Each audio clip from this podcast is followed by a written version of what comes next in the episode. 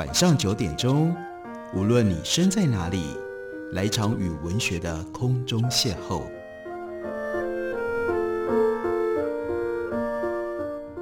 杨照谈书，邀您一同遨游文学世界，认识古今中外的经典之作。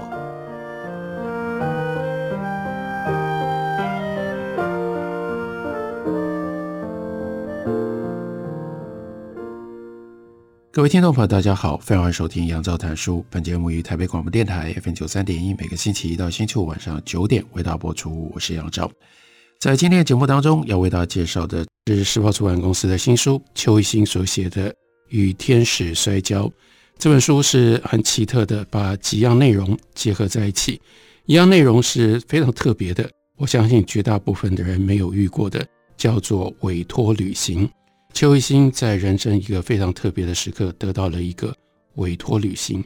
委托他干什么呢？借由旅行去整理、去寻找，乃至于去重寻、重访爱迪生的生涯。是的，也就是我们大家所知道的那位美国最重要的发明家爱迪生。所以这是委托旅行，因为委托旅行，所以就必然牵涉到他要去认识、去了解、去追踪爱迪生。所以有一部分的内容是关于爱迪生这个人。以及他在历史上面所留下来各种不同的事迹和他的地位。不过还有另外一种内容也写在这本书里面，那就是邱一新那个时候为什么会接受了委托旅行？因为他在他的人生，尤其在他的职涯，刚好遇到了非常重要的转折。他原来是杂志的发行人，可是呢，杂志所隶属的媒体公司卖给了手机电商，手机电商对于经营这样的一种。旧时的纸本杂志越来越没有兴趣，所以他不得不面对一定要在中年转业。中年转业，这当然是一件很复杂、很麻烦的事情，尤其是做了几乎是一辈子的记者、编辑到杂志的发行人这样的，都是在这一行的工作，要如何在中年转转到哪里去呢？所以这趟委托旅行，同时也就等于是他要重新定义自己。非常重要的一个过程，他就将这些内容写在这本书里面。这本书书名叫做《与天使摔跤》。邱一新在前言里面用这种方式为我们解释，为什么叫做与天使摔跤？为什么要用旧约圣经里面的这个典故呢？他先从这个特别的字 “serendipity” 开始讲起。他说，一路走来，或许可以用一个难以定义但意味深长的字来形容，就是。Serendipity，有的呢译作叫做偶然、机遇、机缘，在中文通常翻译成为偶然啦、机遇啦、机缘，当然都不能够充分的表达这个字。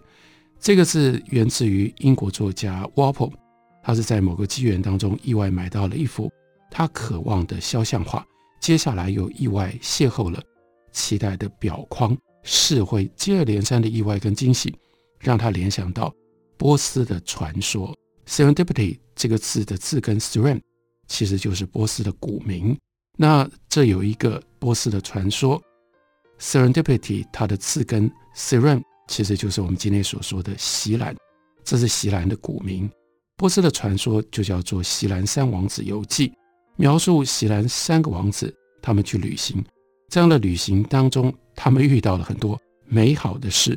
但是美好的事什么时候才会发生呢？美好的事就刚刚好，不是在你刻意想要追求，是在你没有预期，不是那么样刻意要追求的时候，它反而才会降临。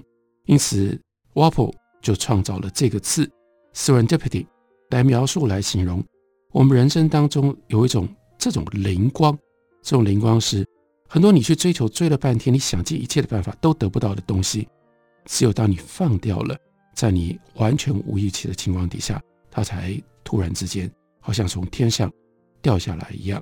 所以邱一新也解释，为了强调这种称之为叫做锡兰式锡兰三王子的旅行的际遇，因此 “wapo” 在这个字尾加上了 ity，扩充它的含义就变成偶然发现惊喜的能力。也有人把它简缩成为偶发力。这个字经常用于科学的突破、感情的起源。更多发生在日常，尤其随着年岁越大，诶，我们也许越需要这种 serendipity。他引用了诗人 W.B. Yeats 这句诗：“There is no country for old men。”这当然是个感叹。老人不过是一件废物，一件破衣挂在木杖上。这用的是杨牧老师《叶慈诗选》里面的翻译。那人能够做的应该是什么呢？应该是灵魂拍掌而歌，越歌越凄楚。这是老之将近的一种感叹。所以呢，邱一清自己说，这本书就是一个老派旅人的灵魂拍掌而歌所留下来的记录。他说：“我一向是不寻常的旅行为救赎与重生的途径，过程就像是与天使摔跤，与天使摔跤却得到了祝福。现实的困惑、愁烦不安、自怨自哀，甚至内心的创伤，都在这场旅行之后雾消云散不见了。而这本书就是这趟旅程所留下来的见证。刚刚讲到了这本书包括了几项不同的内容。”其中一项内容是关于爱迪生，邱一新在让他旅程当中要追踪的爱迪生在书中上场，他选择了一个很特别的 episode，是关于爱迪生如何求婚。在旁人的鼓励底下，二十五岁的爱迪生鼓起勇气向他的员工，当年才十六岁的 Mary Stilwell 求婚，然后问他说：“你愿意嫁给我吗？”但是不知道哪里来的灵感，他突然呢拿起了一只螺丝起子，在瓦斯管上断断续续的敲打摩擦，让声音传到楼上的办公室，然后屏息等待。他是怎么讲出“你愿意嫁给我吗”这个问句呢？他是用摩斯电码发出了求婚的讯息。这是爱迪生在美国 Newark, New Jersey，他所创立的电报机制造厂之后。又成立的一家传讯电报公司，而 Mary Stewart 就在这里担任发报机子带的打孔员。初期的电报呢，要把讯息转换成为摩斯电码，打孔在纸带上，然后透过发报机把电码经由线路传送到另外一端的读带机。根据爱迪生他的助手回忆，因为这个年轻的老板太害羞了，所以呢，他经常只是。默默地凝视着他爱上的 Mary Stewart 的背影，偷偷在旁边看，看他在键盘上面打孔，或者呢，用他自己耳朵不好，他的确有一次耳朵重听，所以呢，去贴近 Mary Stewart 听他说话，这是一种说法。但是关于爱迪生求婚的事情，还有别的版本。另外一个版本说的是，爱迪生呢是开口了，并不是用打摩斯电码的方式。可是呢，他就口急了。他说：“史蒂威小姐，史蒂威小小姐，近来我总是想着想着你。如果你肯，你肯，你肯嫁给我，我我我我想我想跟你结婚。”这是第二种版本。还有第三个版本，说爱迪生直接走到玛丽的面前，用非常严肃的口吻跟她说：“你觉得我怎么样？你喜不喜欢我？你不必马上给我答复。如果不愿意。”也没关系。Mary Stewart 又惊讶又好笑，然后呢，爱迪生一本正经的，就是个老板的样子，说：“我是认真的，请你好好考虑，跟你妈妈商量后，下个礼拜一给我答案。”出现三种求婚的版本并不奇怪，因为人功成名就之后所面临的荒诞之一，就是人们会拿他的事情来作为茶余饭后的谈资。那就会加油添醋，赋予意义。最后呢，到底真实是什么，反而变得不重要了。不过也正因为这样，所以我们可以选择，邱一新就选择宁可相信摩斯电码求婚的这个传说，因为它充满了戏剧性，也符合一个伟大发明家他的行事风格。一九四零年所发行的《青年爱迪生》传记电影也采用了这个版本。几分钟的等待，应该是像。世纪般那么长，因为发出去了，不会马上看到对方的反应。忐忑不安的爱迪生终于等到了一阵敲击声跟摩擦声回传下来，意思是愿意，我愿意。其实，在求婚之前，不知道工作的需求或者是预谋，爱迪生早就教会了 Mary Stewart 打摩斯电码。据说在人多的场合，两个人就用铜板敲打电码。相信 Mary Stewart 早就对这个心目中的伟人已经暗生情愫了。一个礼拜之后，这一年是一八七一年，而且特别选了 Christmas 圣诞节那一天，他们结婚了。随后呢，他们就搬到了 Wright Street，在 Wright Street 五十三号住了五年。这是邱一新书的特别内容，因为这是个旅程，所以他找到他们曾经去过、待过的地方，在这里生下了大女儿跟大儿子。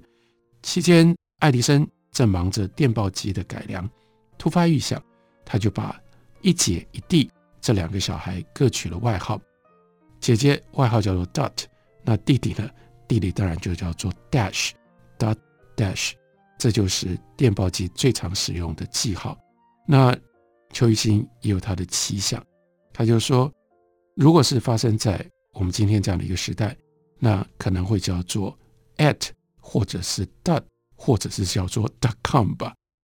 在 Google Map 上面，他很快就找到了莱特街五十三号一栋双拼的三层楼屋。当然不可能是爱迪生的故居，这已经是一百多年前了。期间说不定还重建了好几次，门牌号码说不定也重组了。但是这既然是意义的追寻，爱迪生夫妇曾经在这条街上走动，也就够了。对爱迪生迷来说，已经是最大的意义了。休息一会儿，我们回来继续聊。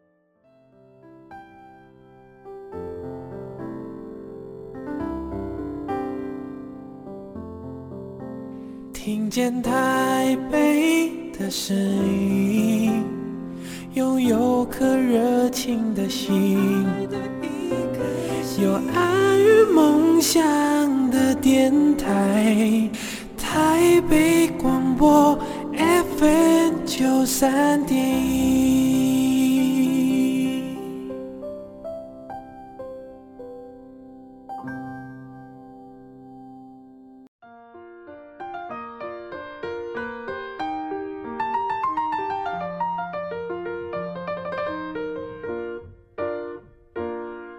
感谢您继续收听杨照谈书。本节目于台北广播电台 FM 九三点一，每个星期一到星期五晚上九点，回到播出到九点半。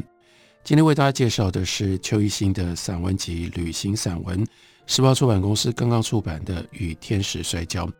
邱一新在这本书里面放了很多不同性质的内容，其中一部分的内容是他去追寻爱迪生的委托旅行的过程。他追寻着爱迪生到了美国 New Jersey 的。Newark 就发展出另外一部分的内容，那就是一九八零年代他自己曾经在 Newark 待过的这个留学生的生涯。他说：“我之所以勉力留美，应该是来自于阅读所创造的憧憬，比如说胡适留学日记，还有陈之凡《旅美小简》等等不同年代的留美文学。这的确反映出。”邱一新他自己在读书那个时代的一些流行的读物，例如说《赵宁留美记》，这个可能今天很多的读者都不知道或者也不记得了。可是当年《赵宁留美记》在《皇冠》杂志上面连载，还配上赵宁的漫画《赵宁之城赵茶坊》，非常的幽默，加上漫画，所以一时轰动。因此，有一些年轻人在看了《赵宁留美记》，就对于留美的生活。发生了憧憬，这是很自然的事情。另外，有一部分的原因来自于杨旋、杨祖君启动的民歌风潮，这又是一九七零年代非常重要的台湾文化现象。然后，从杨旋、杨祖君对于邱一新来说，在启蒙他去追寻 Bob Dylan、John Baez，然后呢到 Beatles 一路回溯，那就是 Song with Messages，也就意味着。歌唱不是只是为了娱乐，而是歌唱传递了重要的人生信仰，来自于社会的讯息，让邱一新意识到反映真实的歌声与文学在社会运动当中的价值。对照当时的台湾流行歌曲，那些当时称之为叫靡靡之音，然后呢，通常是在电视上面、歌厅里面演唱，可是对于年轻人来说，那就是太过甜腻。缺乏思考力，然后呢，因而像 Bob Dylan 他们这种来自于美国的歌声，来自于英国的歌声，来自于摇滚乐的各种不同的表现的形式，对于邱一新那个时代的台湾的青年，简直就像是一种号召。所以那个时候，在台湾，人人也都是抱着吉他，不只是要能唱，而且要能自己写歌词。那歌词都是诗，而且要能够自己谱曲。每一首歌几乎都是青春的火焰，散发出一种勇敢浪漫的光环，以至于不止影响邱一新，让他在一九八零年的时候想要到美国去留学，而且到一九九零年代，他开始展开他的旅行。好多次他没有多想就出发去唱自己的歌，因而去了一些奇特的地方：伊朗、古巴、北韩、柬埔寨、缅甸、越南等等。那都是在台湾那个时代的境地，我们只能够透过别人的歌唱或别人的关怀当中去碰触到这些非常神秘而且带有恐怖黑暗的地区。再回头讲到赵宁，赵宁在他的幽默文章里面改了这两句，他把大家很熟悉的句子改成“风萧萧兮易水寒，壮士一去兮洗碗盘”。他为什么叫做赵茶房？因为呢，他在餐厅打工，而且呢，在那里端碗盘、洗碗盘，然后见证了美国社会各种不同的面相。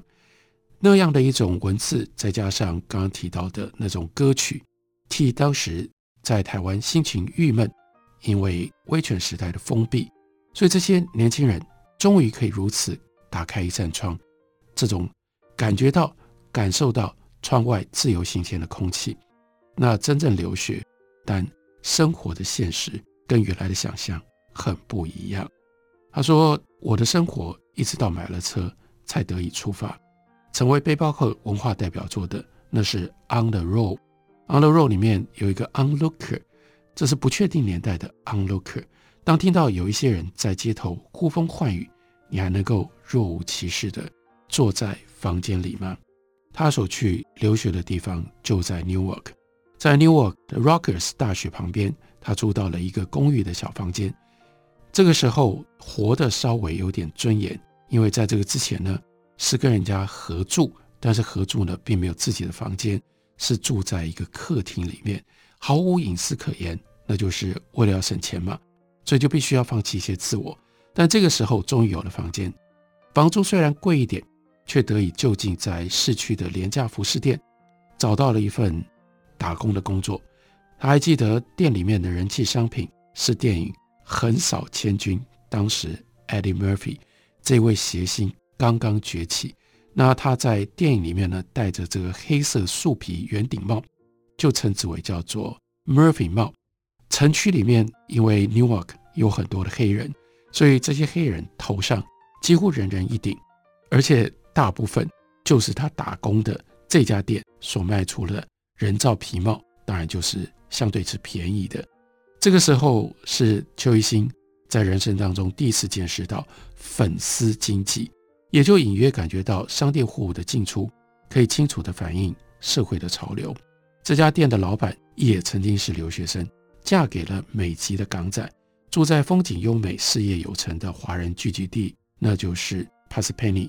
这个老板呢，观察到老美，这是留学生。称呼自己所在的地方的美国人，基本的习惯的说法，老美在生活里面呢，有一种戏剧性，随着潮流跟节庆，所以他就观察，而且依照老美生活当中的戏剧性，在潮流跟节庆的带领之下去进货。例如说，当美国忍者上映的时候，他就从港台引进了忍者服跟功夫服，大赚一票。不过对邱一新来说，他所关心的，他所好奇的是，像美国忍者这种烂片，为什么可以连拍五集呢？是不是同时也反映了美国大众的不准，以及他们真的不太高的素质跟品味吧？他所打工的这个店面呢，只有几平大，但是货色繁多，库存就堆在天花板的夹层，生意常常好到要三四个店员才照顾得过来。那个时候他到美国第二年，英文还不够江湖。人又长得瘦小，上库房取不同尺寸就变成他的工作。一天当中常常要跑上跑下十多趟，有的时候呢还要穿着柔道服。天真的以为穿上了柔道服，再加上是一个东方人，可以对于在 downtown 这种城区里面，这种城区商业区里，会有那种以偷抢为业的小瘪三，能够对他们造成心理的阻吓。他回忆，虽然工作累人，时薪呢五块钱美金，做六个小时三十块钱美金，但是生活反正很省，光是三十块钱美金就够一个礼拜的开销了，加上跑外卖偶尔得到的 keep the change，不用找零，就有余钱开车到处旅行。所以那真的是一个很神奇的时代。那么多的留学生在美国，想尽各种不同的方法，也能够混到，不只是混到活得下去，还能混出非常特别的一些经历。他混的经历包括买了车，而且呢，为了养车开始送外卖。那送外卖当然就会接触到这些卖中华料理的餐馆。老美口味的中华料理最畅销的是什么呢？是糖醋里脊和牛柳炒绿花野菜。似乎任何肉类只要稍微油炸一下，淋上甜酸酱，再勾芡快炒，配上几片甜椒、几朵绿花野菜，这就是中华美食。的的确确，不只是那个时代，很长时间在美国讲到 Chinese food 就是这样的东西。另外还有陈味鸡、炸春卷、麻婆豆腐、虾仁炒饭、炒面，也都是店里的人气菜色。后来。旅行到的地方越来越多，邱一新就说：“惊觉各地中餐馆菜色大概都如此，连口味都差不多。这真的是一个非常非常特别的一种全世界性、国际性的复制性标准化。”书里面接着又一转，讲到了在美国餐馆一定会有的幸运签饼干。可是呢，他讲了一个非常有趣，大部分人不会知道的。一个奇特的事情，那是二零零五年有一家彩券行被一百一十个人同号码中奖，中奖人数超过预期几率四十倍，引起关切。调查之后发现，这些中奖人都是独立的个体，他们所买的彩券来自不同的地方，号码也都是自己选的，不可能相互串联。但是呢，为什么会发生这种事情？原来是因为他们把幸运铅笔上面那一串数字。拿去投注当期的彩券，据说这种签诗饼都来自于纽约云吞食品公司，他们每天的产量大到什么程度呢？每天产量有四百多万枚。我们就在邱一新的书里面，随着他去到美国，一方面进行他非常特别的寻找爱迪生的委托旅行，另外一方面跟着他探索记忆与现实，试图重新定义。离开了旧职场，中年必须要转业，面对这样的一个危机，要如何定义自己？这本书叫做《与天使摔跤》，介绍给大家，推荐给大家。感谢你的收听，明天同一时间我们再会。